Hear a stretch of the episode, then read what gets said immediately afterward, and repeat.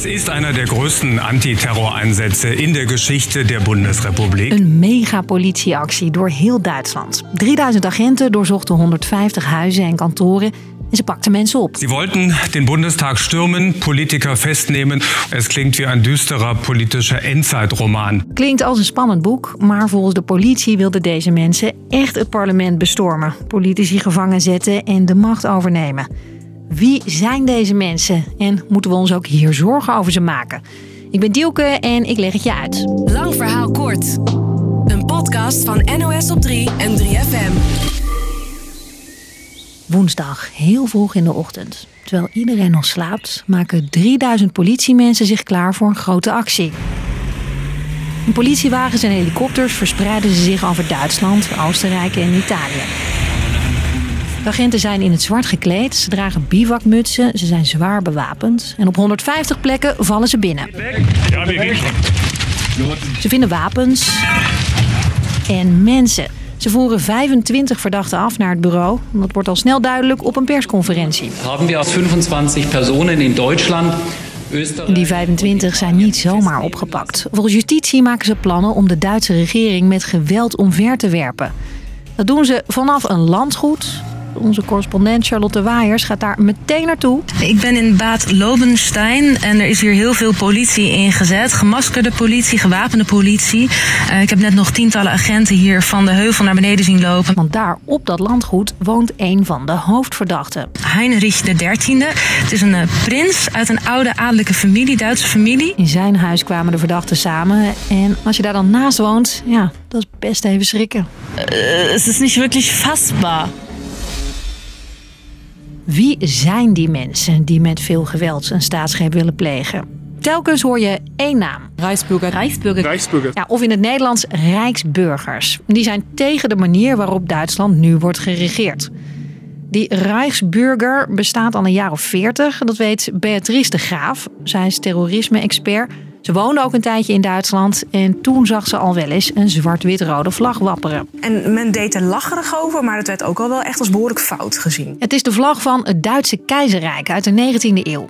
En de Rijksburgers vinden dat Duitsland terug moet naar die tijd. Toen hadden ze nog een veel groter land. met Delen van het huidige Polen en ook Denemarken erbij. Eén sterke leider was aan de macht. Dus is heel anders dan het democratische Duitsland van nu. Dat zorgt voor veel wantrouwen, vertelt Beatrice in Nieuwsuur. Deze mensen houden de theorie op na dat de Duitse staat en de instanties van die staat die er nu zijn, dus ook bijvoorbeeld de rechtbanken, eh, niet legitiem zijn. Dat ze zich ook niet aan de jurisdictie en de wetten en de regels te hoeven onderwerpen. Ze betalen ook geen verkeersboetes. De laatste jaren worden ze steeds gewelddadiger, zegt Beatrice. Dat was twee jaar geleden ook te zien bij coronaprotesten in Berlijn. Het parlementsgebouw van Duitsland werd bestormd. Meerdere Rijksburgers waren daarbij. Een van hen zou een oproep voor die bestorming hebben gedaan. Wat ook opvalt, volgens Beatrice, steeds meer verschillende groepen vinden elkaar bij die Rijksburger. Van antivaxers tot leden van de AFD. Dat is een rechtspopulistische politieke partij. Als wetenschapper zeg je altijd van nou, je moet alles heel zorgvuldig genuanceerd bekijken, niet alles op één hoop gooien.